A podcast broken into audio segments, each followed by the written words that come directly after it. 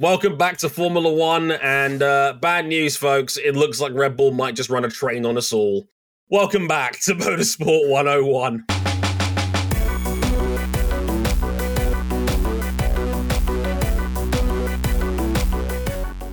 Oh boy, that was a beating for the ages, and uh, it, it was actually worse than we thought. It's like a it's like Apollo thirteen when like Tom Hanks's character comes back into the main ship and is like, uh, Houston, it's worse than we thought. Um, I'm your host, Dre Harrison. Glad, glad you could join us here on Motorsport 101, episode 423, and our first one of the Formula One season. It's the Bahrain Grand Prix, and uh, my word, uh, we've got we've got some shit to talk about on this one. Let me tell you, we have a lot to go through on this one, but. We have a special guest with us on this occasion. We'll get into them very, very shortly, but let's first go around the horn and meet the regulars. First up, we got Cam Buckley. Hello, sir. Everyone, you know, I've been poring over data ever since the race happened on Sunday, and nothing makes it better. Everything just everything just makes the the, the the smoke out of the impact crater more telling. it's like you check every different plausible explanation. It's like, nope, nope, still dominant, still gonna crush us. Yeah, that sort of feeling, right? yeah, yeah. I feel like Doctor Strange, except there is no timeline where the others win. Good luck to us all. Also, we have RJ O'Connell with us. Hello, RJ. I don't know how to feel for, for many for many many reasons uh, that I'll that I'll get in the podcast, but uh, you know, I, I should just I should just be comfortable with the fact that sometimes the the individual athletes and even the the teams that you support in your life maybe sometimes good things can happen at them after years and years in the wilderness. And it's different for individual athletes because they have a set shelf life. They're not like teams that you just regenerate and have ups and downs throughout. Like there's only there's only going to be one Fernando Alonso, uh, and he's already in the sunset of his career. And am I starting to believe that he can get back to the top of the mountain? I'll let, I'll let you know uh, once we get in the meat and potatoes. So, I would also like to introduce a special guest. We would like Absolutely. to introduce a special guest who has a very uh, interesting uh, CV. Uh, he's known as one quarter of a foremost sports comedy podcast. He is an alumnus of one of the largest sports media websites in the world. And one of his other claims to fame is wearing a giant bloomin' onion costume at a football game many years ago. I, saw this. It's beautiful. It's, it's, it's, it's, like it's like Cinderella, but with with onions. oh my god! I only saw it for the first time today. I was like, "Oh my god, yeah. that is, that is a work of art." Um, uh, yeah, ladies, gentlemen, friends outside the binary. Ryan Nanni is here. Everybody, hello. Thank you oh. all for having me. Um, Oh my god! I can't believe this is happening. Um, yeah. Um, You're welcome. By the way, everybody's yeah, been saying we need to bring more guests on board, and uh, uh, oh yeah.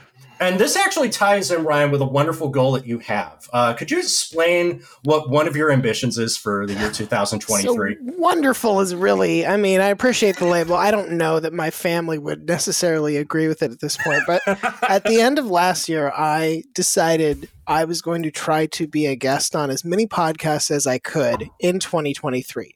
Regardless, and this show is a great example, of whether I am qualified to be a guest, whether I have a lot to offer, whether I have any particular expertise or knowledge, anything like that. Um, and so I have started down this road. And I think as of the time we're recording this, I have appeared on 33 or 34 podcasts that have been published. Wow. There, I've, there are a couple more that are getting edited. Yeah, my wife is like, "Why are you doing this?" like we our house needs to be cleaned or uh, we you know we have other things going on in our lives but i've decided no this is this is how i'm going to spend my limited time on this earth because i'm a very smart man I, I, I think this is spectacular. Was there anything in particular that motivated you, or was there like a, a, a eureka moment to say, I want to be on as many podcasts as possible this year? I don't remember if there was a specific moment, but I think I was probably listening to I don't even know what show it was. I was listening to something and I was just like, "Oh wow, being a guest on a podcast is a lot of like hosting a podcast or starting a podcast is a lot of work. You have like all the Mm. technical stuff you've got to worry about. You have to make sure, all right, what are we doing this week or this episode? Do I have everything in order? I have to sort of like do it on a regular cadence. You said what what is this? Episode 423 you said? 423. Okay. We've, we've done a lot of these. I mean, Right. if, you, if you include our sideshow, we're at over 500. Right, It's, it's right. ridiculous. but when you're a guest on a podcast, you just get to like it's it's it's kind of like staying at a hotel. Hmm. Like if you own a house or if you rent for a long time, you have to keep it up. But if I'm the guest here, I don't have to pick up the towels. I just I just come in, I don't make a huge mess, No. and I leave, and that's it. It's it's beautiful. It's, it's exactly how this show started. if, I do say, if I do say so myself, I mean, I have to nerd out a little bit, right? I know. Sure. I wish I wish it was under brighter circumstances because sadly you're no longer with SB Nation anymore, and you know, goddamn these fucking layoffs and all and all of that. But I've, I've I've heard you in many many videos, and you were one of the creative forces behind so many incredible shows, and you know, you can't see because obviously this podcast is mostly a visual medium, but as, we're watching on, like the Dorktown poster is literally behind my head, and and like fif- ten feet to my left is where the history of Seattle Mariners Yeah. um, baseball poster is as well, because that was such an incredible series and. What like what spurred those creative juices in in that sort of climate? Because some of the projects you've been behind have been absolutely remarkable stuff. Um. So, so first of all, I should I should clarify that Hmm. Jon Bois and Alex Rubenstein are In- incredible. Sui, they're sui generis. Like it's Mm. it, they are they broke the mold when they made both of those people.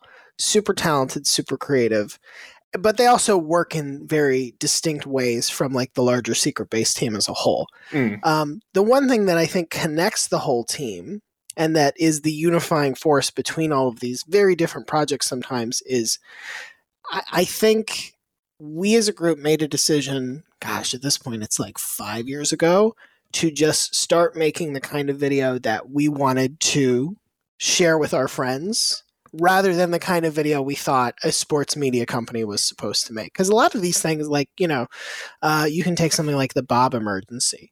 Mm. That's the kind of thing where when we were all working together in the office, that would have been the kind of thing Jon would just like come over and talk to you about.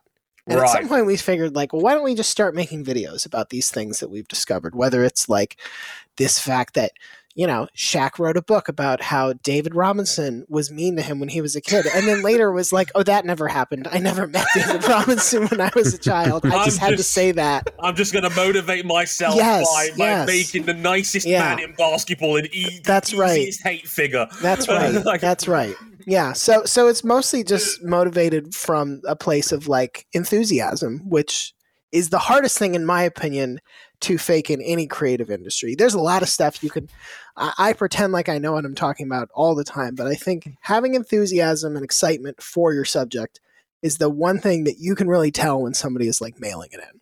Oh, Yeah. 100%. 100%. And yeah, like well, that is so true. And like I've spread the word about Nation and Secret Base to so many people because we just don't have that sort of equivalent in the UK in particular. I know it's a very, I know obviously you guys are predominantly very American. I've still tagged everyone I could find. It's, like do more Premier League stuff. But I know, I know, like the highlights are a nightmare. and it's, it's a yep. copyright nightmare. Yep. And like get more cricket involved because I'm a huge cricket fan as well as the Jamaican in me. Us West Indies and Caribbean folk, we love our cricket as well. I know Jon Bois's been doing that recently. He's been Yeah. fantastic with that. Um, he's been like that's exactly the sort of shit that cricket needs. We need more people to grow the game out there. Um, and just having someone like him, who's obviously predominantly baseball, pick it up has been has been remarkable. There's a lot of uh, motorsport series that are not Formula One or NASCAR that could really use hat pumps too. Oh, 100 percent. I mean, I know. I mean, Ryan. I mean, you obviously you're American as well, but I know you're not the most knowledgeable F1 guy in the world. But surely you've seen like the growth of it in the last few years as an Oh, outsider. Yeah. I feel at this point I am I am the unusual one for not for I haven't seen Drive to Survive. I haven't like gotten I haven't made this my I would say for a, a big part of my like sport friend circle, F1 hmm. is probably their second, maybe their third sport. Which is like it has it has jumped up from from nowhere. Whereas right. you know you you could have said like for other people where maybe like Premier League soccer or um, something like that, it was like okay, well I know you had interest in soccer before, whether it was the World Cup or the U.S. men's national team or this that or the other, but Hmm. F1 seemingly came out of nowhere. I mean, I I guess the closest sort of thread to pull out here is that for a certain generation, and I'm not going to say how old I am, but this will sort of disclose it. like NASCAR used to be huge in the Mm. United Oh, yeah. States. Oh, buddy. NASCAR It used to be, I don't know, probably the fourth biggest sport in the US, if I had to guess. Mm.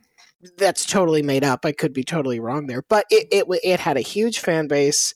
It was appointment television. It had like recognizable, ca- like I'm pretty sure Jeff Gordon hosted Saturday Night Live. I don't think I made he that did. right They do. He did. Yeah. and and like it's insane to think now that a NASCAR driver could even like get a small guest spot on Saturday Night Live. Much No like, but that's how big the sport used to be. So I I am I am I am curious if like F1 has awakened something that was dormant in a lot of people that grew up watching NASCAR.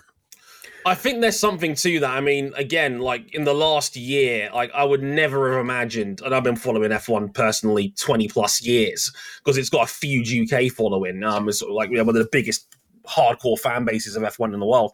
Like you would never have guessed, like a year ago, that within a year you'd be seeing Daniel Ricciardo on Stephen Colbert. Mhm. Or like I know Hamilton's Lewis Hamilton's made several appearances on there beforehand. Like Sebastian Vettel was on Letterman, and it was purely self-indulgent because Letterman owns an IndyCar team and is a huge car nut. Right, right. And that was it was a guest purely booked for him, and not a single fucking person knew who he was in the audience. They're like, "Who the hell is this random German fella?"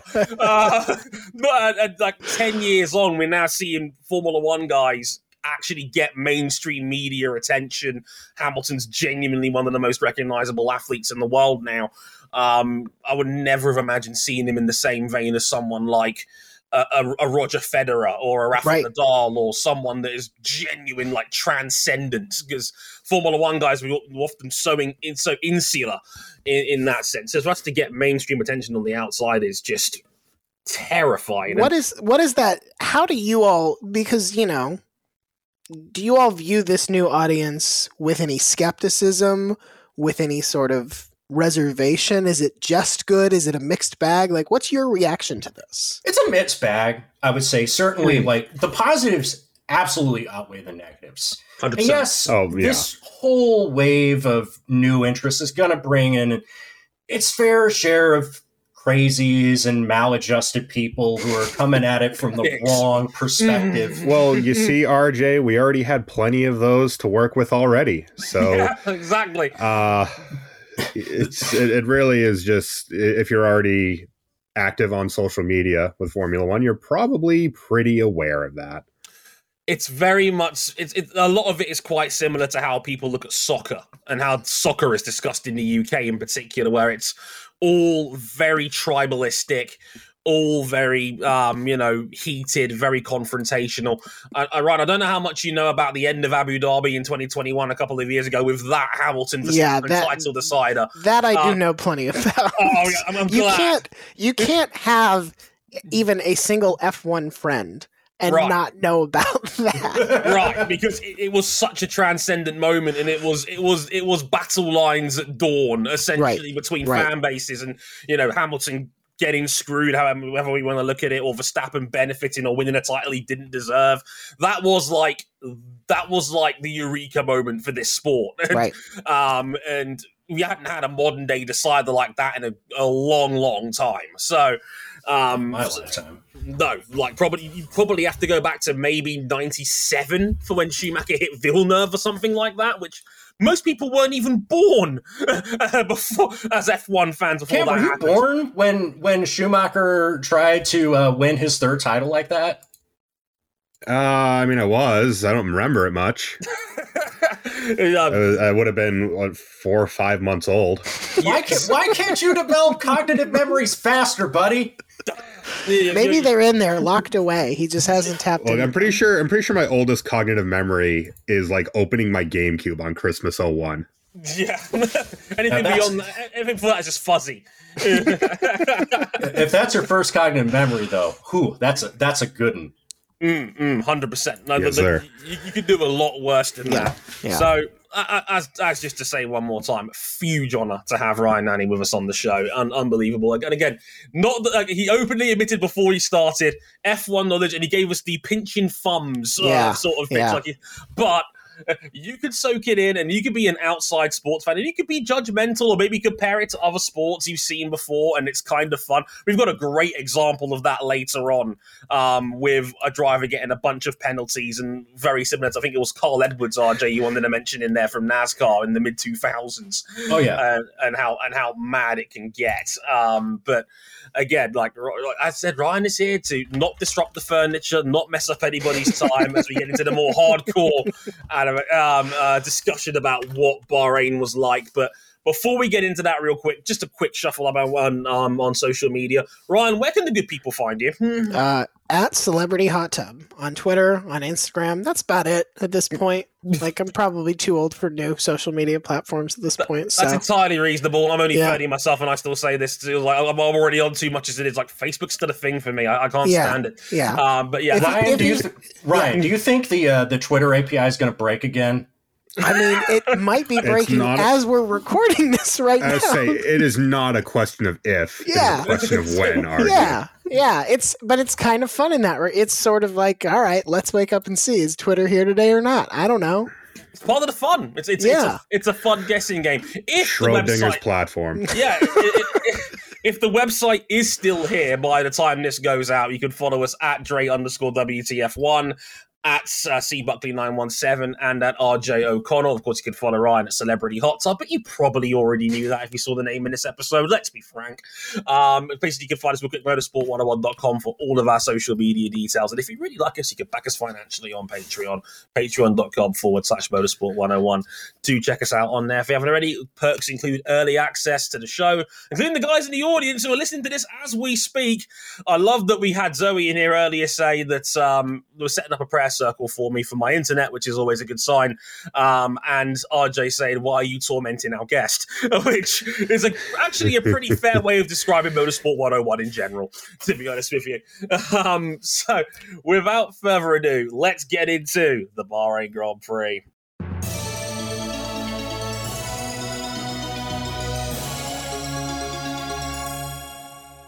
It was an absolute beat 'em down from Red Bull at the opening round of the 2023 F1 season. Max Verstappen won his 36th career Grand Prix ahead of teammate Sergio Perez, their sixth 1 2 finish since the start of last season. The next nearest man was 38 seconds back. More on him later. And this doesn't even include the fact that Max was struggling with downshifts and they dialed their power units down with about 10 laps to go. It was an absolute beating from everybody and from, from Red Bull involved against the rest of the field. And uh, gentlemen, uh, and maybe even a bit from Ryan as well. Who knows? but I have to wait and see. But was this an ominous sign for 2023? Um, Cam, you first, like I, I guess. Oh God. Um, you know, the car that its modern trait is always being vastly more potent on race day, Mm. locked out the front row with a compromised setup. We probably should have known then. Mm, Um, Red Bull beat the field the same colors as their car. blue, purple. Yeah, It sounds about right. was I mean, he put he put three seconds on Charles in four laps. Yeah. he never cracked. He, he had the engine turned down so far after a certain stage, he never cracked 187 miles per hour on the speed traps. Max Verstappen had the lowest speed trap of any car on the grid because he never had DRS and he basically shut his hybrid system off. um, they made the soft tire last longer than anyone else could make the hard tire last in the middle stint of this race. They went soft, soft, uh, hard tire. Everyone else uh, went some combination of uh, either soft, hard, soft, or soft, hard, hard. Uh, oh my God. Every piece of data I read about this just makes it look more brutal. Every story I read from rival teams, like especially the expected challengers, Mercedes and Ferrari, makes it look like okay, if you love seeing one elite organization dominate a sport in the moment that it happens, this is a gift to you. Mm-hmm. If you love competitive championship battles where multiple drivers feel like they have a genuine chance to fight for the victory every single race weekend, oh, oh, this is this is a tragedy. George Russell openly stated he thinks Red Bull could run the field this year. They could run the table. Um, 23 races. Which, which, by the way, Ryan, has never happened in F1 history. No team has ever won every single race of the season. We've had a couple come close. Um, Hamilton, at the peak of his powers in 2016, won nine. Like him as his teammate uh, at the time, Nico Rosberg won 19 out of 21. That's the nearest anyone's gotten in the modern era. So like this to, to, put it into perspective it's it would be like if new england in 2000 i think it was 2007 when it was randy moss there had won every single game Yeah. and actually won the super and, bowl uh, on and top won the that Super Bowl. So here's here's my question.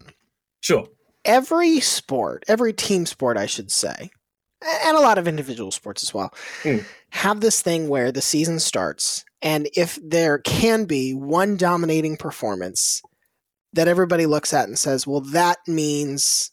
This will be repeated over and over and over. In college football, maybe it's, you know, Alabama crushes somebody that Mm, you know you hoped would give them a game and says all right well they're just going to win the national championship.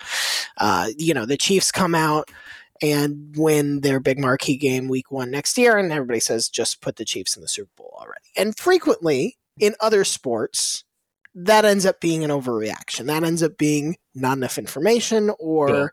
you know uh, a knee-jerk thing and my question is well um, twofold one does this same phenomenon happen in F1 where we, something happens early and everybody says like that means this and then that's not true by the end of the season? And two, how much of how much is this result an outlier from what you might normally see to start an F1 season? Ooh, great question I would say definitely the first portion of that happens. It's happened quite a bit because Mercedes during their run had five uh, out of the eight years they won the constructors championship they had five cars that were genuinely just racking up 20 to 30 to 40 second wins every weekend Mhm. um, especially 2014 and 2016. On merit, those cars could have and probably should have won every race on the year. Whereas in 2016, that the only two races they lost, they lost to crashes, hitting each other in the Spanish Grand Prix in 2016, um, and then um, an engine failure taking out Lewis Hamilton while he was in a dominant situation in Malaysia. The other Mercedes have been taken out at turn one um, and was able to recover to finish third after being last after turn one. Such was the. You know the scale of their dominance. We have not seen a driver win the first race of the season and go on to win the championship since 2016. These last few years have given people a lot of false hope of new challengers, and that false hope has been crushed, particularly out of the Ferrari camp. Yeah, yeah. To put it into perspective, Ryan, we all went into preseason testing, which was only a week ago. They test the cars out. We get a good idea about times and running and reliability.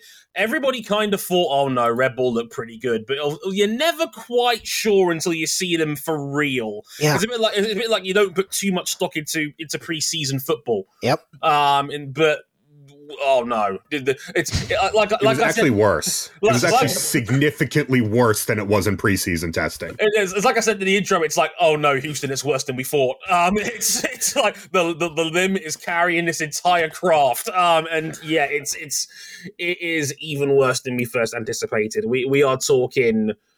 This could be all time beatings bad for the modern era. So Um, the framework I need to be thinking in is like UConn women's basketball when it was at its most oh yeah, devouring. That's kind of of what it feels like. Yeah. Okay. because at the same time as well typically in f1 um you're not going to see car performance swing by more than three tenths one track to another Right. a little bit. Yeah, that's kind of the ballpark And Red Bull over a single lap, which has not been their car's specialty in this this new ground effect era that started last year. Mm.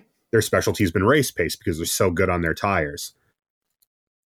Max Verstappen's race engineer was begging him to not to, to slow down basically all race to not show off the, the the sheer scale of their performance because they had the better part of a second in hand when they opened the taps. Um, and what's more, what exacerbates that more is that there are two main competitors had a genuine X factor last year. We'll talk about them in more detail later. Um, Ferrari have genuinely gone backwards compared to last year.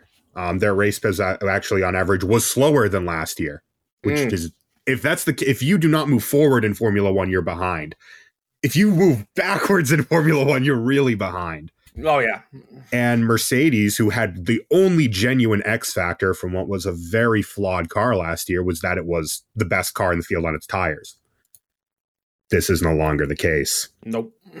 Um, to the point where there's not even really a clear cut second. There's kind of a clear cut second group, but no one overarching second car. The Red Bull's just better everywhere. It's like let's put it to you this way, Ron. In the last two years, Mercedes went from the Indianapolis Colts having Peyton Manning to going to Curtis Painter.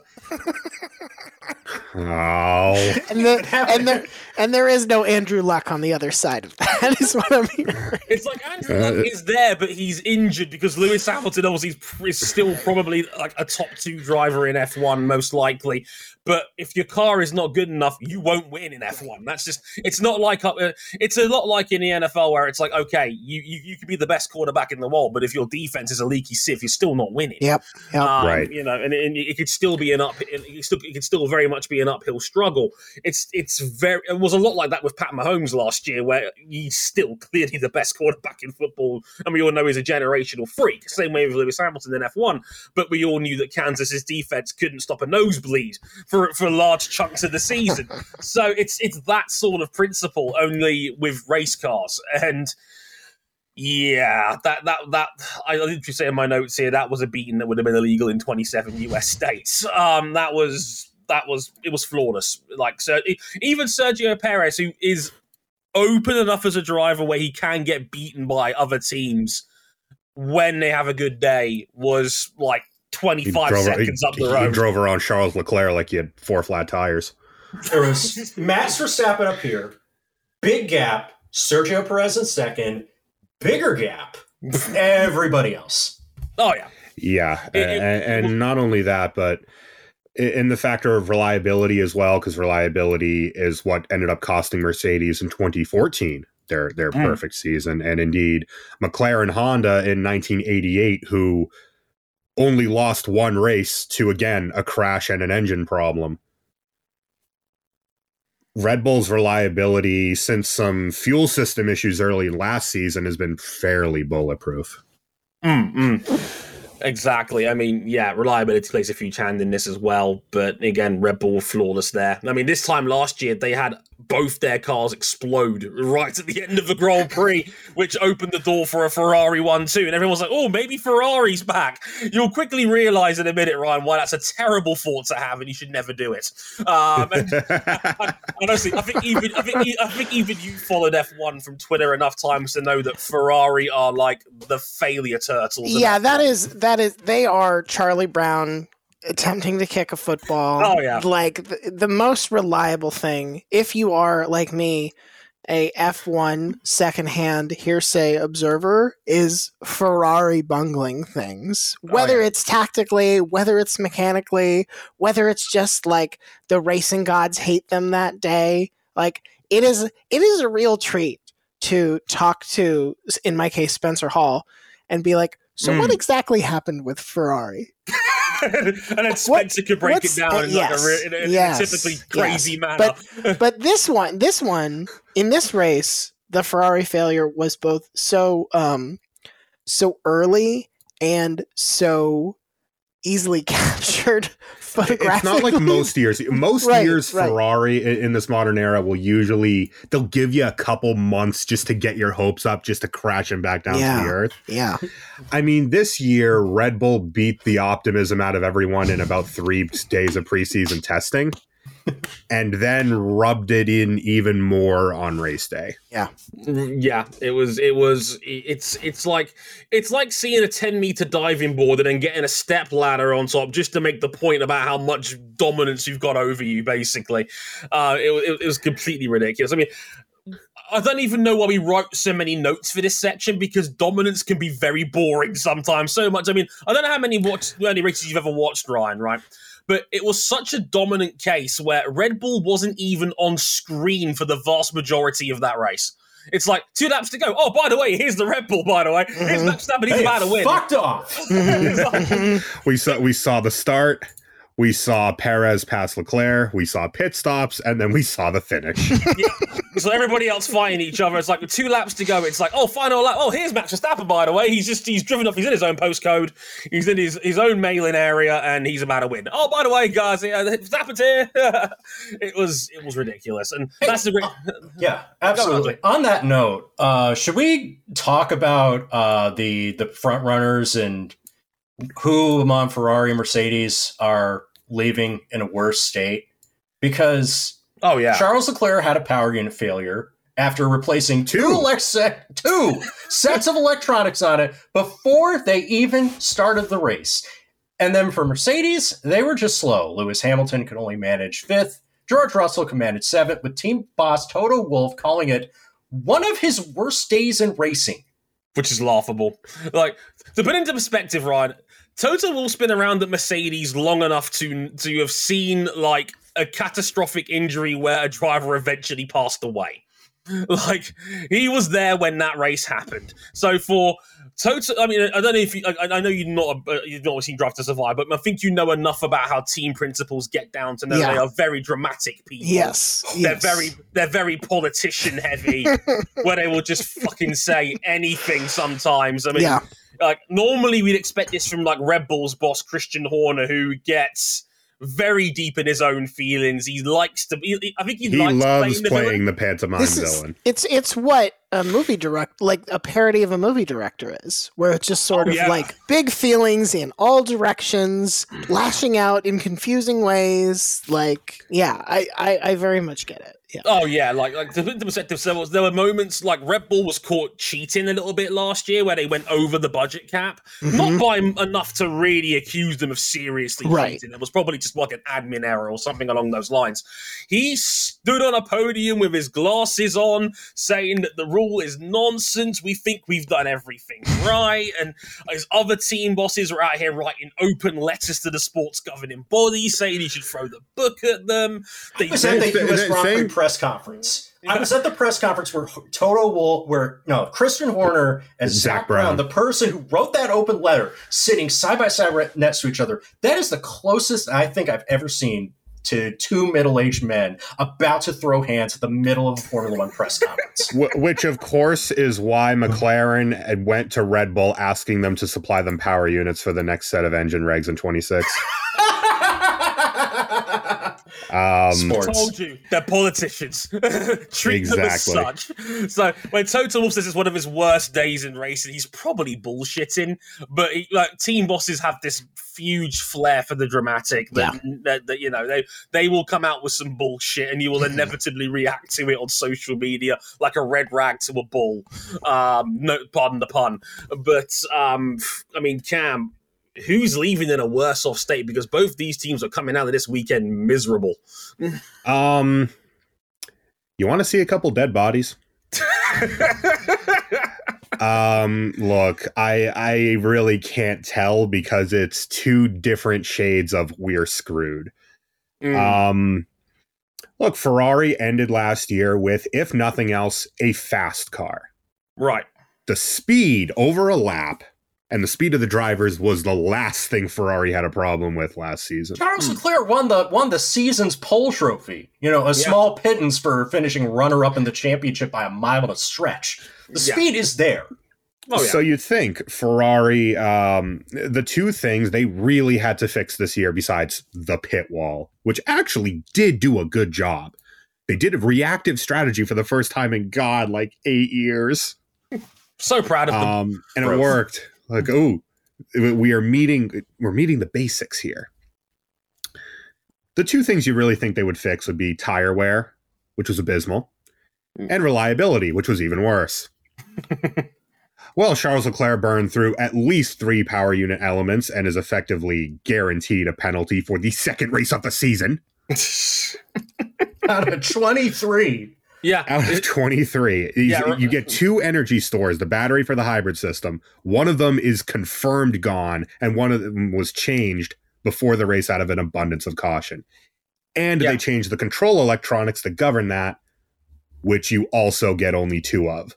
Yeah, to put it in perspective, Ryan, as well, this is the longest F1 season ever. We got 23 races. It w- it would have been 24 if we'd actually raced in China this year, but they that got cancelled because of COVID restrictions at the last minute, and it was too busy to Yeah. get them back on the calendar. But it's the biggest season ever, and one round in, we're talking about potential penalties. Even last year, it was like round six or seven before we started talking about penalties. Even even Honda at their nadir in 2015 or 2017, they weren't uh, suffering penalties in race two. No, that's, that's Um, crazy talk. and the tire wear was atrocious. Mm. I mean, the Ferraris were killing their tires in four or five laps. Um, it it was to the point that th- they were having to conserve tires so heavily that they couldn't even get lap times as fast as last year's car. Yeah. Just- Um, it's rough. Red Bull gained about four tenths on last year on race pace. Mercedes gained about a tenth and a half. Ferrari actually lost a little bit. Um, not much, seven thousandths, but again, if you're not moving forward in F1, you're practically standing still. Oh, yeah. But you could be worse. you could be Mercedes. Um, Toto Wolff during this weekend looked like a man who had just had his dog shot in front of him. Um, just like the it's, it's like it's like it's here's, like, right, here's how like locked in. You know how long this lo- this locked in advantage lasted? Zero seconds in the real world because oh yeah Toto Wolff effectively admitted that their car concept, which was much talked about last season, and continued in the hope that they could push through into the goodness of it this year. No. nope If it's one problem, the car is not violently springing up and down like it did at points last year, but it's still But it a but dog. it's worse because it's just as slow. It's Last year's car was slamming up and down constantly, torturing Lewis and George to the point where Lewis could barely climb out of the car for the Azerbaijan Grand Prix in the middle of the year. So the situation you're portraying to me is that Mhm. we have the successful team Red Bull being Yep. more successful than we even thought possible. Yep. Running a perfect race, like checking every box. Mhm. Yep. Mercedes and Ferrari, the two would be uh, best Foes, positioned yeah. competitors, yep Mm-hmm. are failing in ways you all did not anticipate. And and and Oh, doing I so in- anticipated this out of Okay, okay. Mercedes. okay, okay. I, I shouldn't have presumed. So, like, is there is there a catch here? Is there a silver lining here where it's like, but someone over here is is lurking in an interesting or or I, I or is this? Yeah, I'm sorry. Go ahead. Hmm. I think Ferrari this track probably makes their issues look a little worse than they are Okay. regarding tire wear because Bahrain is very tire heavy. So Yeah. it, it eats up the rear tires the highest of any tra- place on the grid. So Ferrari are fast over a lap. They are fast enough to at least give Red Bull something to think about Mhm. over one lap. Mhm. That's enough of a benefit at a couple of tracks this year that they might not get defeated on the season. They may actually win a race or two. Right. Mm. Where I'm concerned with Mercedes, because last year's car, late on in the season as they continued to develop it way after everyone else it started to make a little bit of sense on paper it started to make a little bit of sense they won a race with it they had two more really competitive races with it and unfortunately that kind of catfished mercedes into sticking with this concept one more year Mm-hmm. and when you do that in F1 and it doesn't work out, you just lost a year. You've lost a year of development. And in this new cost cap era that came in for 21 and 22, you no longer have what Mercedes used to do, which is just throw half a billion Throw a dollars at the pile of problem. money at the problem. Yeah. Yeah, yeah, yeah, throw the best engineers and the best drivers and the be- and the most money at the problem, and eventually you will push through. Yeah. To put into perspective, Ryan, each F1 team can now only spend 135 million dollars. Ugh. I know it's such a struggle. That's, Uh, Relatable problems. well, my budget's only 135 million dollars. Oh, I guess I can. I guess I can only fly first class on 80 percent of my. Damn, I'm eating flights. ramen every night. Oh, no more avocado toast for me. Shit. I know, shit. Like, we, we can only afford a middle of the road NFL QB with that kind of guaranteed money. Um, yeah, so like they're only allowed to spend. A, it sounds like anyone that's not an F1 fan will immediately realize how stupid this sounds. That you're only allowed to spend 135 million dollars on your car over the course of a Only. season. Only. And by the way, certain That's excluding a lot of things. and certain elements of that are exempt. Your three highest paid employees don't count. Your drivers uh, have got a separate thirty million dollar budget as well, um, which only Doesn't cover your engines. Your No. engines are completely separate. Which is the most expensive That's- part of the car, by the way. They're, they're, they're worth eight figures each, but they don't count for some stupid reason. Um, and like I said, the drivers have got a separate budget, but only like two or three of of actually getting paid enough where they might have to actually worry about how much they're getting paid. And I'll give you a hint: they're Lewis and Max. Um, basically, um, that's it. Yeah. basically, they Yeah. both signed like "fuck you" style NFL guaranteed QB money sort of like $45 million a year sort of city money contracts because they they are that good. Um, but, but, but Dre, like, what makes this so much worse on the context of this cost cap is that Red Bull nailed it out of the gate. oh, yeah. Even though their car did have problems last year, Mhm. fundamentally it was such a good platform. Yeah. That now that they've bug fixed it, because last year's car was overweight, wasn't the most reliable thing in the world. Well, we saw what happened on Sunday. It was comedy. oh, yeah. Um, if Mercedes are talking about binning their concept, this is kind of threefold. If you're binning your concept for something that's unique that Red Bull or Ferrari aren't using, because of the problems that Mercedes has simulating these cars, because their tools are still telling them this is the best path. Yeah. And the real world is, is just proving that it is not. Nope. Um, if you try something unique, you have no guarantee that it will work. Um, and then you risk burning four years of development. If you copy Red Bull, well, you're never going to beat them because a car born of a concept is always going to match up better against the car where that is grafted onto it. Hmm. And to that effect, that means that Mercedes has burnt all of 22 on nothing. They're going to burn this year on nothing. You know, they, they have their big, uh, much hallowed upgrade coming for um, Imola at the end of May. Well, Toto Wolff came out and said that's about worth three tenths. They need a second. Yeah. They need a second on race pace if they are even thinking about challenging Red Bull. This is Red Bull holding back, by the way. they, they beat Mer- they beat the Mercs by 51 seconds.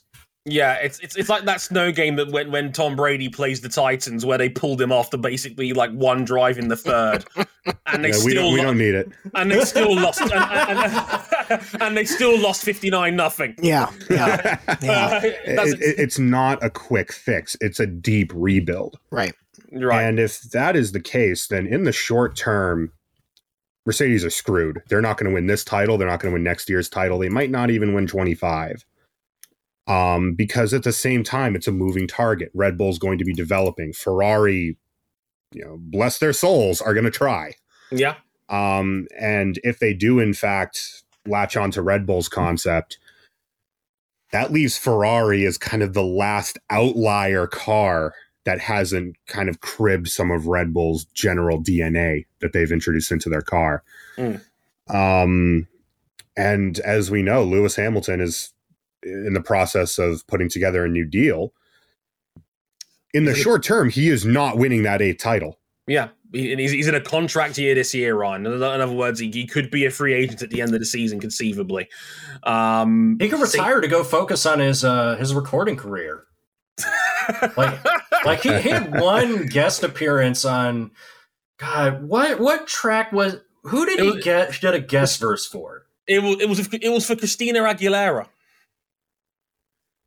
It, was- He it can was it, spit some bars. he can spit some bars. Uh, it's a true story, right? Lewis Hamilton did make a musical cameo in a Christina Aguilera video one time, believe it or not.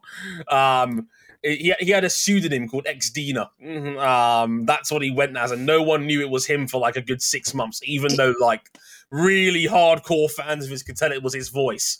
Um, He's also, I'm on his Wikipedia, he's also claimed he was offered a role in Top Gun Maverick, but had Really? to decline because of his commitments to racing. That's a shame. Yeah, he uh, he is good mates of Tom Cruise. Uh, I know he even be him. They've bud- they've buddied up at multiple Grand Prix. Nissan Factory Racing legend Tom Cruise, I'll have you know. I, th- I think he made I think he made up for that by just deciding, okay, I'm going to consult on the Brad Pitt movie that's basically Top Gun, but just replace the planes with cars.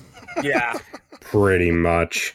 But Exactly. but yeah, like this is such a long term rebuild for Mercedes because you've effectively lost two years of development. Mm. And the thing is, it's not the mechanical base of the car because the engine, rear suspension, and gearbox, effectively the spine of the car behind the driver, is in another car that just beat them.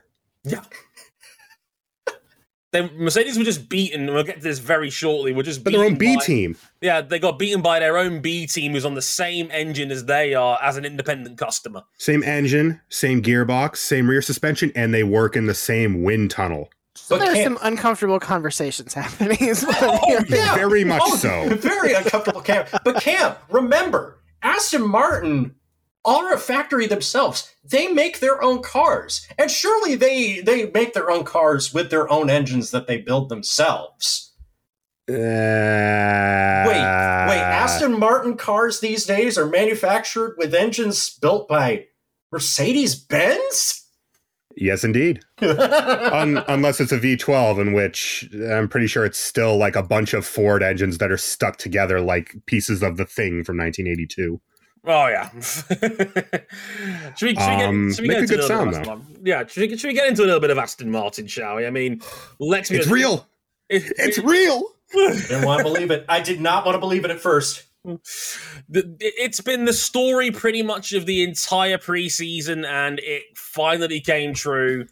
Fernando Alonso, the man nicknamed as El Plan uh, for always having a plan, at the tender age of 41, is back on a Formula One podium for the first time in a couple of years since he was at Qatar, but just the second time since his comeback. And um, wow, incredibly impressive. Past Carlos Sainz, past Lewis Hamilton in the second half of the race, teams that we all thought that were stomping Aston Martin into oblivion last year. And now the little Silverstone team that could might be leaving. In fact, probably are leaving Bahrain as the second best team in Formula One right now, which is Oh, yes. an, an, an incredibly terrifying thought. Um, I literally wrote in my notes here, like I was Kurt Angle, where I said, "Oh, it's real, it's damn real," because we didn't quite believe the numbers. And I, I know Aston Martin were buzzing about this, but it- it's like, it's like a it's like a school kid that knows like the secret of the school bully, and they're like they're they're trying so hard like not to let it leak out that oh hang on we're actually really good. Oh my god we're actually really good. And it turns out they were actually really really good. And I have to cut to RJ here because he is the world's biggest Fernando Alonso fan. Um and podium number 99 for your man and third place on the day. How, how did that feel for you man? Because that must have been a bit special. Um, just a couple of notes. Uh, first and foremost, Lance Stroll did not go through this whole weekend like a driver who is complacent about his place in the sport because his dad is the CEO of the company. Uh, he, he gritted through this race with screws in his hand, and there was a debate of whether or not he's in enough pain to Broken toes. run. Yeah, broken toes. He had a cycling accident. We knew he broke his wrist. We didn't know he broke toes. He's in constant pain. He grits out a sixth place finish, inside the fact that he is Lance Stroll, the, the most complacent young man and, and socially anxious young man in Formula One. Yes. That's Aston Martin were terrible last year, and when I thought when I saw Fernando Alonso make this move, I'm just like, you know, it's more of what I've expected. Uh, I was a young child when Fernando Alonso made its debut with this very minority team that is on my back wall. Uh, they were pretty much uh, a last minute deal away from completely going bankrupt in 2001, but as part of the package, they get a 19 year old Fernando Alonso. And in a car that other drivers are too slow to even qualify for races with, he's out qualifying future world champions. I am pretty sure I was a fan of him from at that point. If not, then when he got his first full time ride at the factory Renault team back in 2003. To put his longevity in a contest, Oscar Piastri was one of two drivers that made his series debut this weekend. He was not even born when Alonso made his first start back in March 2001. And if he never takes the two year sabbatical after 2018, he'd be the first driver to break 400 Grand Prix entries. When Fernando Alonso started his career, the record was 255. For me, Yep. being a fan of Alonso in the late stage of his career has been this long and drawn out process of resignation that the best years are already gone. Back to back titles in 05 and 06. I was in high school when he won his last championship. I was in university the last time he had a close call with another in 2012. I can count on one hand the truly magical moments he's had since then that made me believe he can win again. The last win in the 2013 Spanish Grand Prix in a four stop strategy. The first time he went to the Indianapolis 500 in 2017, and that was when McLaren knew we can't give you a Formula One car to win the race. Do you want to go in, do Indy to, instead? Even that weird podium in Qatar the first time, two years ago. But watching this race, watching the way they drove through a, a uncharacteristically slow start for him, Mm. I feel got like caught the up with the driver- Mercs. I feel like the driver that I became a fan of as a youth came back into my life for the first time in years. Do I believe that Fernando Alonso, who turns 42 years old later this year, has one more championship run in him with the team that started last year as the second worst team in the sport by a mile and a stretch? Everyone's getting excited, but I'm not betting the house on a championship run. But I think he will win his first race in nearly a decade if Aston Martin keeps trending in this direction? I thought about it. I was resistant at first. You know how? That win. Yes, finally. It's coming. It's coming. Just you wait. I, I, I've, uh, for the record, this entire the entire weekend in the voice chat of our Discord was me gaslighting RJ into thinking Aston Martin are capable and Gaslight, I know be- I know be- I knew better than to have hope after these last ten years. Oh my gosh! This But is one. This is this is one hundred percent true. By the way, I was standing back and watching in horror because, like Ryan, you don't know this, but like Sebastian Vettel was at this team, and he's been my favorite driver for the last fifteen years in Formula One. Then he retired at the end of last season. You may have seen the press of that. You know, one of the most well liked drivers in modern history. Got a few guard of honor and tribute on the way out, and a lot of genuinely good activist work on the way out as well. Um, and I'm sitting here now stewing, thinking he might have retired one year too early because now the team is good, and now Fernando Alonso is reaping the benefits. His arch rival from ten years ago is reaping the benefits of a better car. Hmm. I'm The not guy- mad about this at the- all. you know it's okay because at the end of the day, Seb got three of those titles dunking on Alonso's head. I Yeah. digress. Um, and, and to give a little to give Ryan a little context as well, this team died in 2018. This team went into bankruptcy slash receivership Mhm. and was more or less protected from those who would divide and conquer the assets by now at Red Bull Sergio Perez. Yeah. And then, of course, the current uh, owner, Lawrence Stroll, father of Lance, uh, bought the team up, revived them within that same week. And this team has been through many guises over the years. They've had numerous brushes with death. It's really weird seeing them come out of this not only as good as they were in preseason testing, but if anything, they were hiding how good they really were Yeah. maybe the car lacks that last little step of ultimate pace over a lap, but what it lacks in ultimate pace, it makes up for in race pace and in tire wear, as with the Red Bull. Um, they picked up Red Bull's former aero chief last year, and this was the first car where he really has a lot of fingerprints on it. Dan Fallows off of the Fallows. Adrian Newey uh, design tree. He might just be the Nets design guru in the sport. Mm. and he has constructed them a car that is just really good. It's really good. I mean, he they were driving around Mercs and later Ferraris with abandon.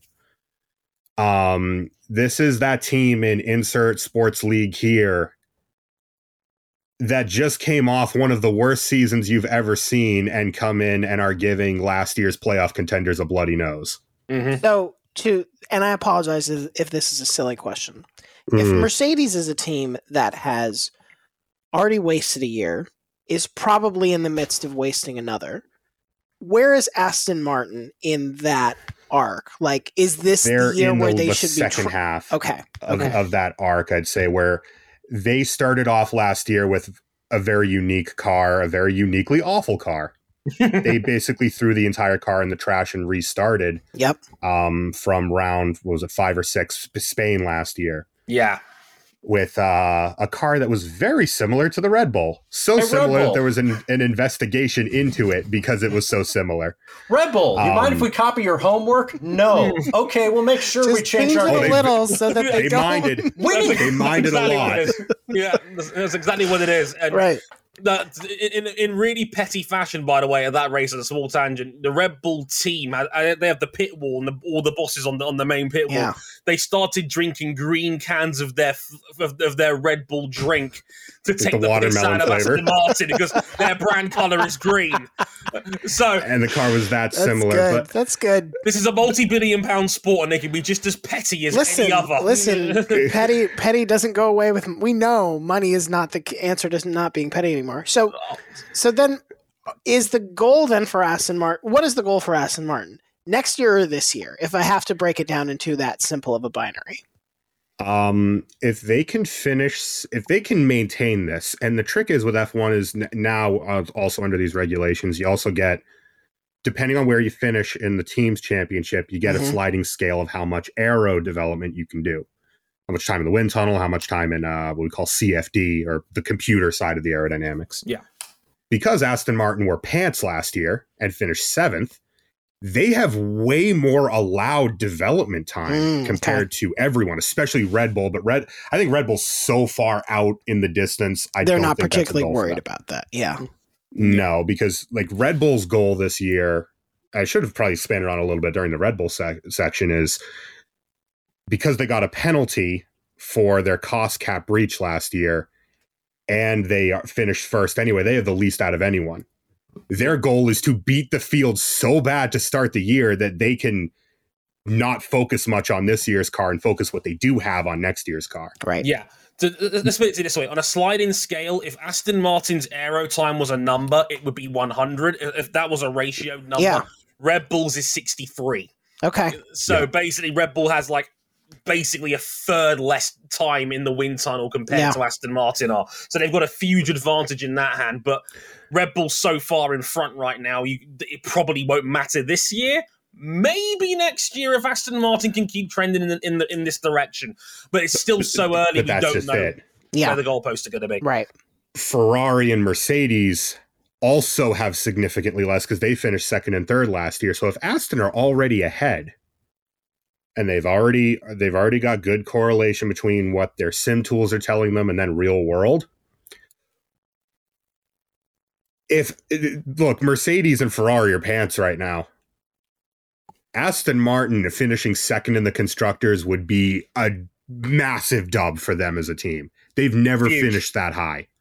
Yeah. Their best ever year in any guise of this team was 1999 when they finished third. And that was as good as it ever got for them because, well, all the money went away after that. Mhm, Yeah, they, they didn't have the budget to compete with the big two, which was McLaren and Ferrari back then. Um, yeah, so yeah, that's to put into perspective. Just like second would be a miracle for this team, given how badly off the pace they were just a year ago, where they were at the bottom of the standings for They gained good two chunk and a of the half season. seconds per lap compared to last year. In Formula One, that is almost inconceivable. That's that, that's the whole that's the whole field from top to bottom is roughly two and a half seconds. Probably a little bit less than that now. It's actually a lot more competitive than it used to be. Um, Yeah, where- we just spent this whole time talking about how Red Bull just mopped the floor with everybody, just threw the dirt on everybody. From top to bottom, it's way more competitive than it was top to bottom, let's say 20, 25, even 15 years ago. Right. Like, like back then, sometimes you would have days where teams wouldn't even make the 107% rule, which for, for context, riders, if you're more than 7% slower than the fastest team, you're not allowed to compete. Mhm. Um, Yeah, like, you're, you- you are considered a danger to yourself and others. yeah, by, by, being, by being too slow, essentially. So, like, the fact that that's not even really a thing anymore is a miracle for, for how modern day F1 is. But no, just to, just to chip in my own two cents on here, that was a remarkable drive from Fernando Alonso. That was incredible. I, Broke I love- Lewis Hamilton's ankles into turn 10. that never happens. Hamilton never gets past like that before. It was him up on the outside, dives onto the inside in an off camber corner where everybody locks up the brakes, including me in the video games. oh, 100 percent. And he made it look easy. Oh yeah, Yeah, yeah. uh, I- that that's the best thing I can say about this Aston Martin is that it looked easy. Oh yeah, hundred percent, and that's why we nicknamed him o- o- ODB in our show notes because he really is old dirty bastard out there when he's out there in a, in, in a racing car, but he's still he's still got it, Fernando. Like I said, it's like F one guys like him going into their early forties is pretty. I mean, it's happening a little bit more now, but this was unprecedented ten years ago, where like guys are going deep into their forties and still being competitive. Um, Well, and Dre, oh, the the dispute with Alpine last year, which in hindsight might be the best thing that could have happened to him, was because he's old enough that Alpine didn't want to give him a multi-year contract. Yeah, Alpine said we'll give you a one year deal. Fernando was like, I want two years. Aston Martin were like, well, we think Vettel might be retiring. Would you like a two year deal with us? And Fernando Yeah. was like, sold. Um, we'll, we'll take that. And uh, yeah, And and I have to ask now because I'm also petty. How was Alpine's day? Oh, we will uh, get, I think that's a perfect time to trans, transition into other business to discuss here. Because, Ryan, I want to talk to you about how miserable the day was for Esteban Ocon, the senior driver of the Alpine F1 team. well, this in is terms great, of by the way. experience and in terms of his tenure, he's been there the longest. His new teammate, Pierre Gasly, just got here this weekend. Okay. He just tied the record for the most individual driving infractions in a single race, and it wasn't even entirely his fault. So at the start of the race, he's lined up out of position on the grid. They're very, very particular in how you line up on the grid. You can't be too far out of place left or right. You can't be too far forward or too far back.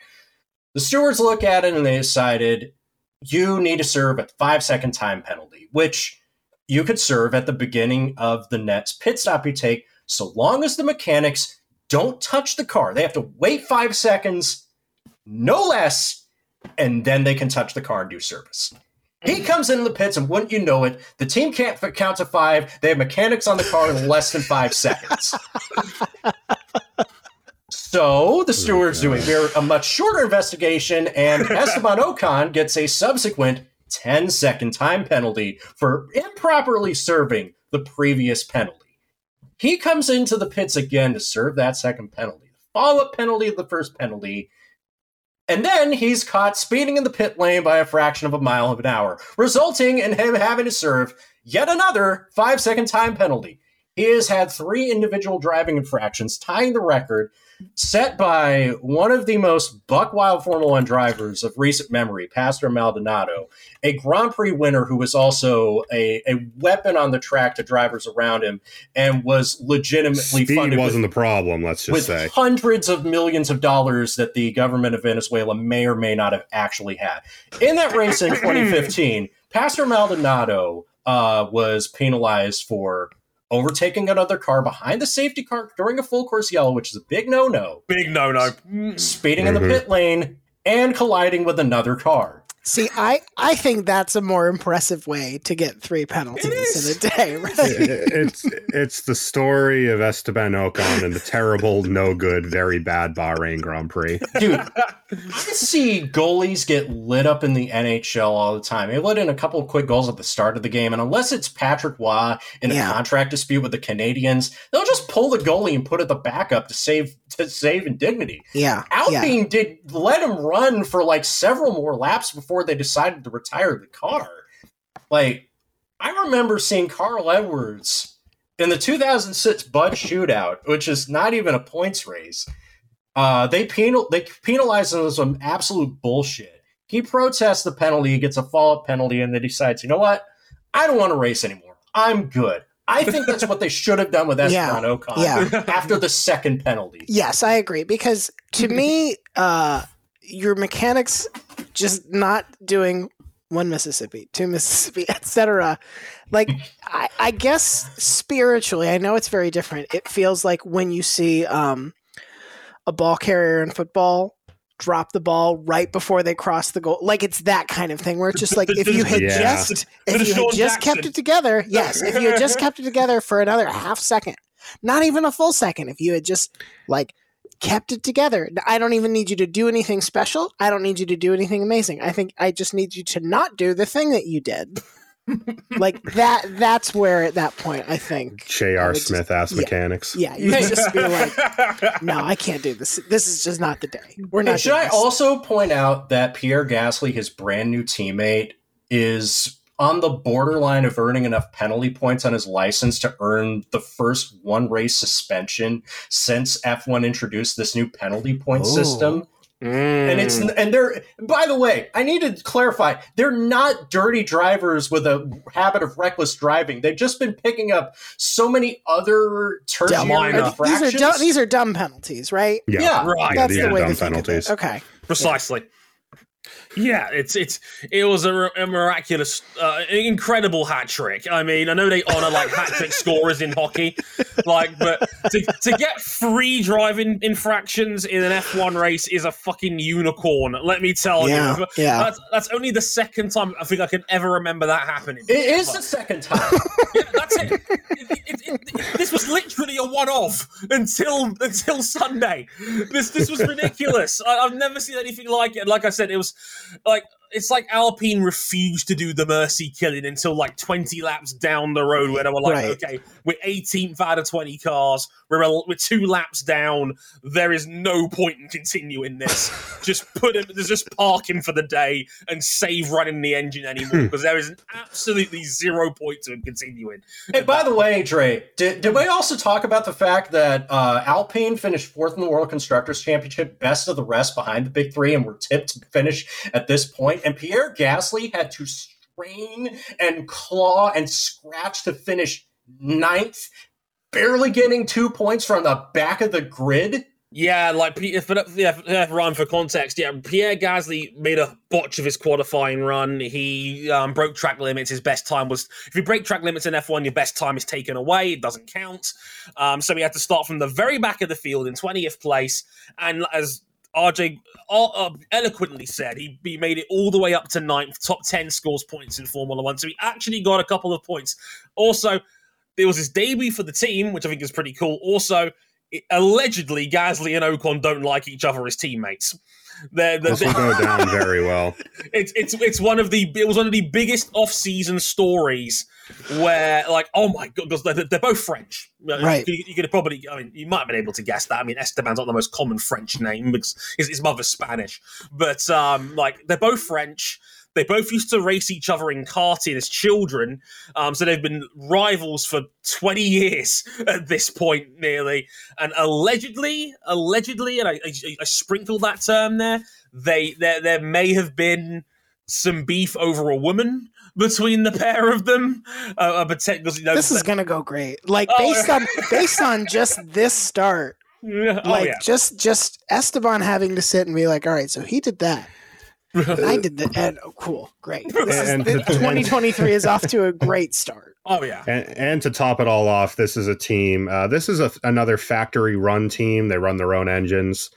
Um, they are of a major car manufacturer, and they are Right. currently in year what is it, eight or nine of their When they- five-year plan to when they win in first- Formula One. When they first bought up this team, when they first bought back this team, they said we're going to have a five-year plan to get back to championship form. Yeah, Uh, it is now year eight. They have won I grand total this. of one race. I find this deeply relatable. Like the idea that you, you sit down and say like this. I have a plan to get here by this time, and and then years later you're like, we're No- just tweaking the plan. We're almost there. Uh, no plan ever survives contact with the enemy.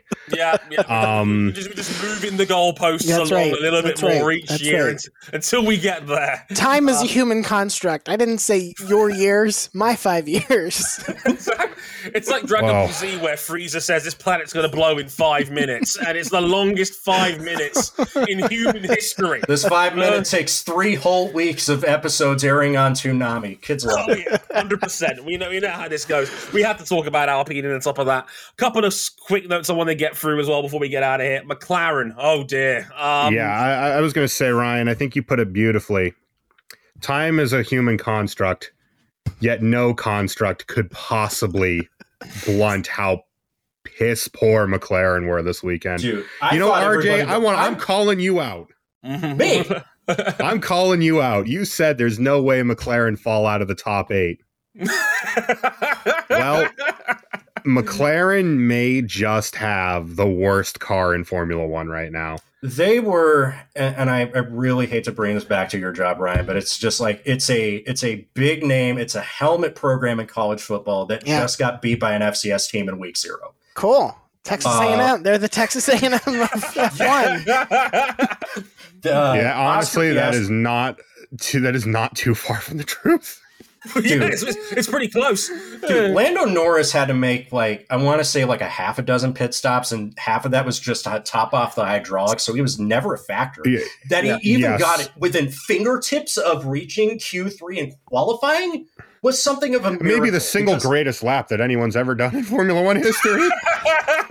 Oscar Piastri is rated as a top tier prospect who is flying up the junior Formula ladder. Only hit a roadblock last year because no team had a seat for him. He gets a seat li- this year out of some massive contract wrangling, and his performance is entirely forgettable because it's not even his fault. I thought y'all were just poor mouthing a mid tier constructor. I had no idea it was going to be this bad. It's like I don't even know if they're slow or not because they're just too fragile. They can't finish a race. Oh, oh, do, do, Well, we- our- do- oh, oh, uh, hang on, hang on, hang on, guys.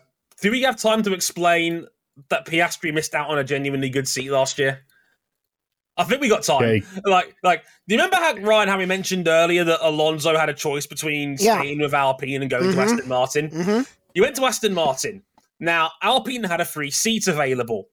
Alpine wanted to announce that Oscar Piastri, who at the time was their reserve driver, was going to get promoted into Elevated. the seat for Right. 2023. Right. Yep.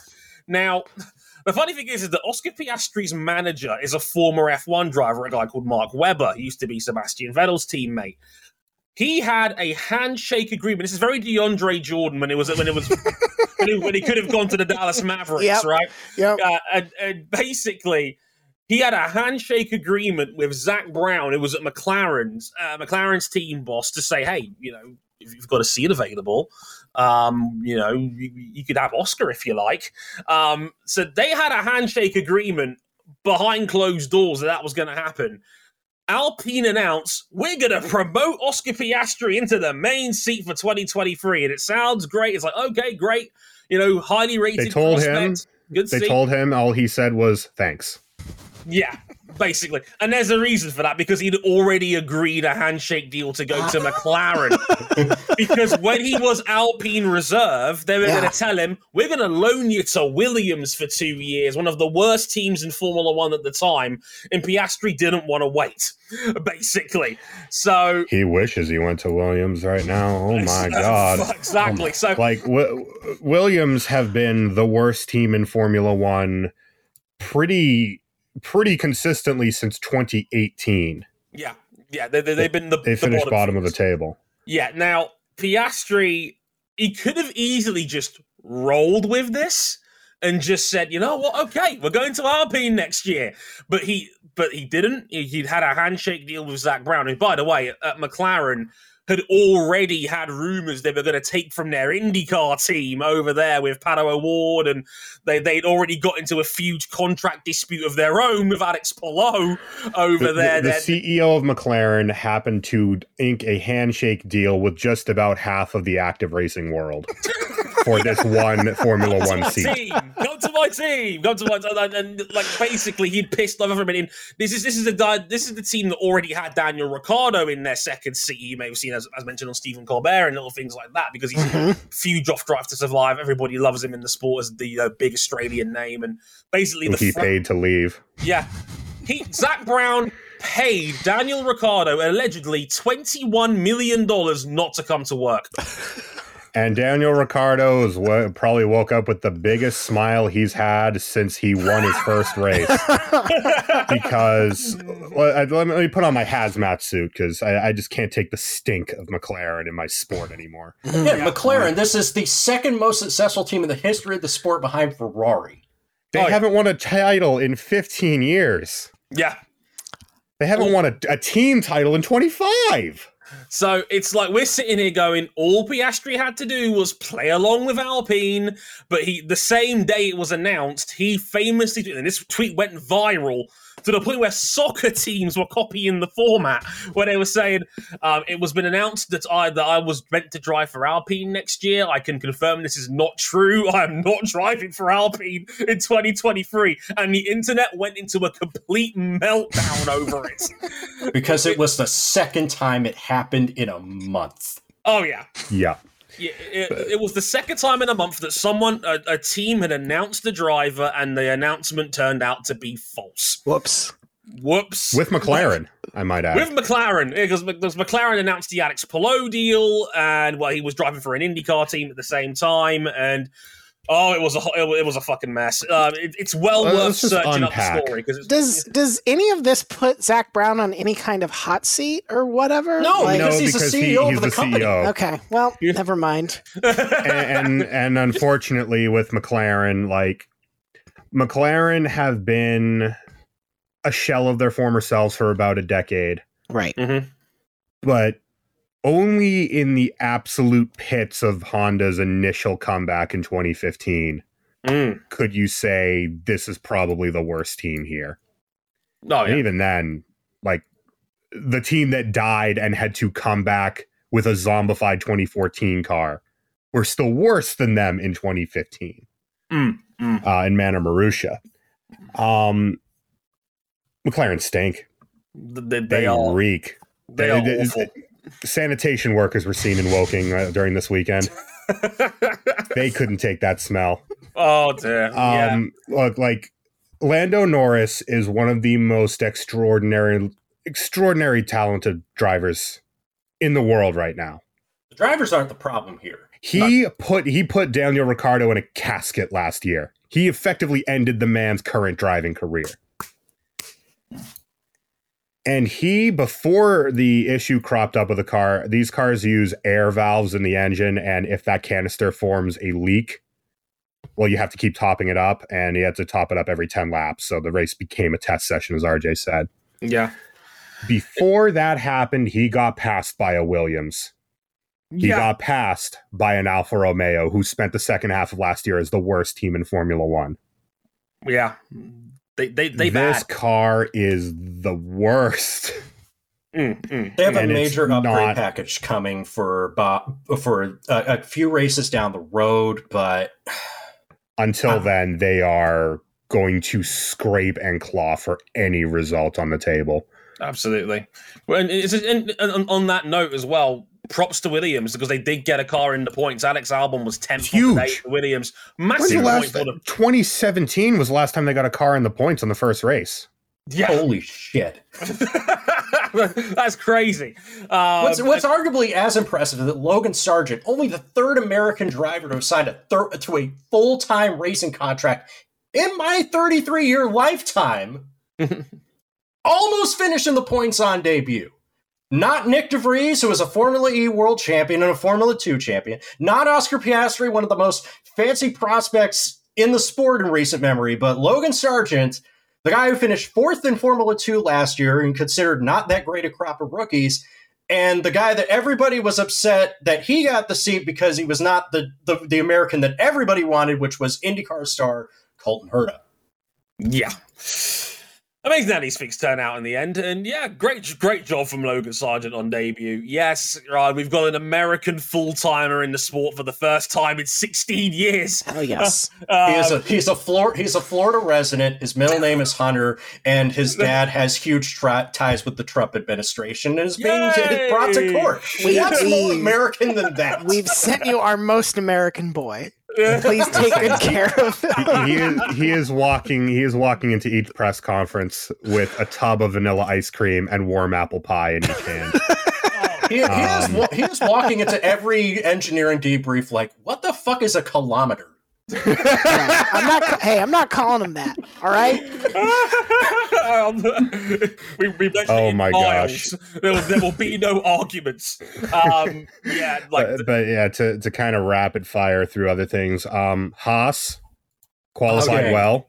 Stink. yeah. Um How would Mick Schumacher? How could Mick Schumacher do this? Honestly, how could I Mick know. Schumacher do this? Fair yeah. play. Nico Hulkenberg has been great on return. Mea culpa. He's he's never looked like he's. It's not the fault of the drivers. The car is just. It's not there. AlphaTauri, the team, the successor, the successor of the team that I love. Pretty similar situation, except they got Red Bull stickers on the car. Yuki Tsunoda put in a hell of a shift to try and fight that last point away from Alexander Albon. Alfa Romeo, same thing. Valtteri Bottas, fantastic No, they got points. They Alpha- got like these because of the the spread of the field where now we effectively have a big four being the first eight spots on the grid are probably going to be taken up by those four. And then Alpine, if they get their ish together, are probably that next team. The only team, the only spots that get points are, the, of course, the top 10. Every point is at a massive premium right now while these teams get their shit together. Absolutely. Huge point. Huge point for him. And Tsunoda unlucky to miss out in that regard by finishing in that dreadfully unlucky P11 spot. And Um, 11th might be important for Alpha Tauri because they're right with McLaren as far as just being us- yeah. bad. Yeah, shout out to Alfa Romeo and, and Bottas for getting eighth. Also, I love the fact of the gamesmanship of using Zhou Guan Yu to give him an extra stop just so that Gasly didn't get the fastest lap bonus point. Incredibly petty. Incredibly Pelly. I love it. Again, multi-billion dollar sport, not afraid to get their hands dirty on numerous occasions. Like if I can't have this fastest lap point, well, no one's having it. Um, basically, because uh, you have to finish in the top 10 to get the fastest lap bonus point. Zhou was in 16th place. They just thought, let's take an extra bit stop, put a fresh set of tyres on and get the fastest lap so Gasly don't get it. Love it. Really, brilliantly petty. Love that. This was an okay race uh, at the end of the That's day. fine. Before we get at it, if it you was didn't fine. Care about the top two positions, this was actually a lot of fun.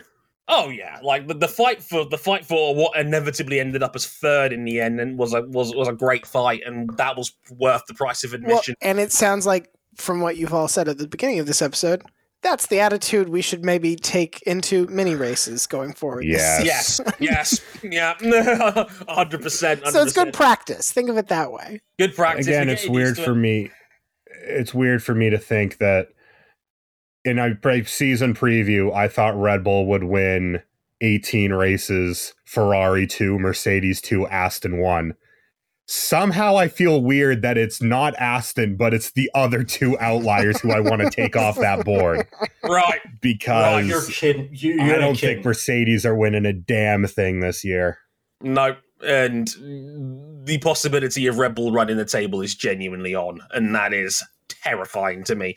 Um, we'll have to wait and see how that season plays out. Of course, Formula One is back in two weeks' time in that wonderful country of Saudi Arabia for the Grand Prix at Jeddah. But uh, who knows? Maybe we won't have a missile strike this year. Maybe. No. Oh my! Don't jinx it. But hey, it's it's not like Netflix is going to cover it on their show anyway. Either way, No, no, no. Oh, no. oh, oh no! A second Mercedes front wing has hit Max Verstappen's diffuser. we can't have that. We can't have that. Um, that'll just about do it for this episode of Motorsport 101. Before we get out of here, Ryan, t- tell us one more time where the good people can find you, and tell them about one more time about, about your goal for the year and how they can get in touch with you. Because Yeah, uh, if you- you are podcaster for hire. If you want to hear me podcast in my regular uh, uh, show and distractingness, you can check out the Shutdown Fullcast, the internet's only college football podcast. And you can reach out to me, ryan.nanni at gmail.com. I'll be on your show. Like, this is this is pretty low in terms of like my uh, fluency and comfort, but there there have been worse. There are I have a, a banking podcast out there that's been like, I don't know, we can have you on. And I'm like, I have been to a bank. Beyond that, I don't know how much I can really offer. So honestly, that's perfect. yeah. That- that- that is perfect. And again, at Celebrity Hot Tub on Twitter and Instagram, if you want to follow Ryan along for, for, the, for the ride on that one. Huge honor to have you on the show, Ryan. Thank We're- you. we're Thank you very huge- much. We're huge fans of your work, and you know it's it's you've you've visited and and, and been fully on board with our humble, pokey little motoring podcast. So sincere thanks for coming on. We've had an absolute blast with you, my friend. You're welcome back anytime, um, as far as we're concerned. So thank you for that. Um, again, you can find me at Dre unders- underscore WTF1, at Cam at C Buckley 917, at RJ O'Connell um, on Twitter, and of course our show at Motorsport underscore 101. Follow us on there for all of our updates as well. Um, we'll be back, I want to say, God, two weeks' time now, because none of our major series are back until um, Formula One again in Saudi Arabia. So we've actually got a, a week off to a, to a degree, which is a bit strange to say for us, given how we're now in motorsport season. But here we are. Um, that'll do it for this episode of Mem 101 from me, Dre Harrison, from Cam Buckley, RJ O'Connell, and the wonderful Ryan Nanni. Thank you very much for listening, and we'll catch you guys next time. Sayonara. Later, y'all.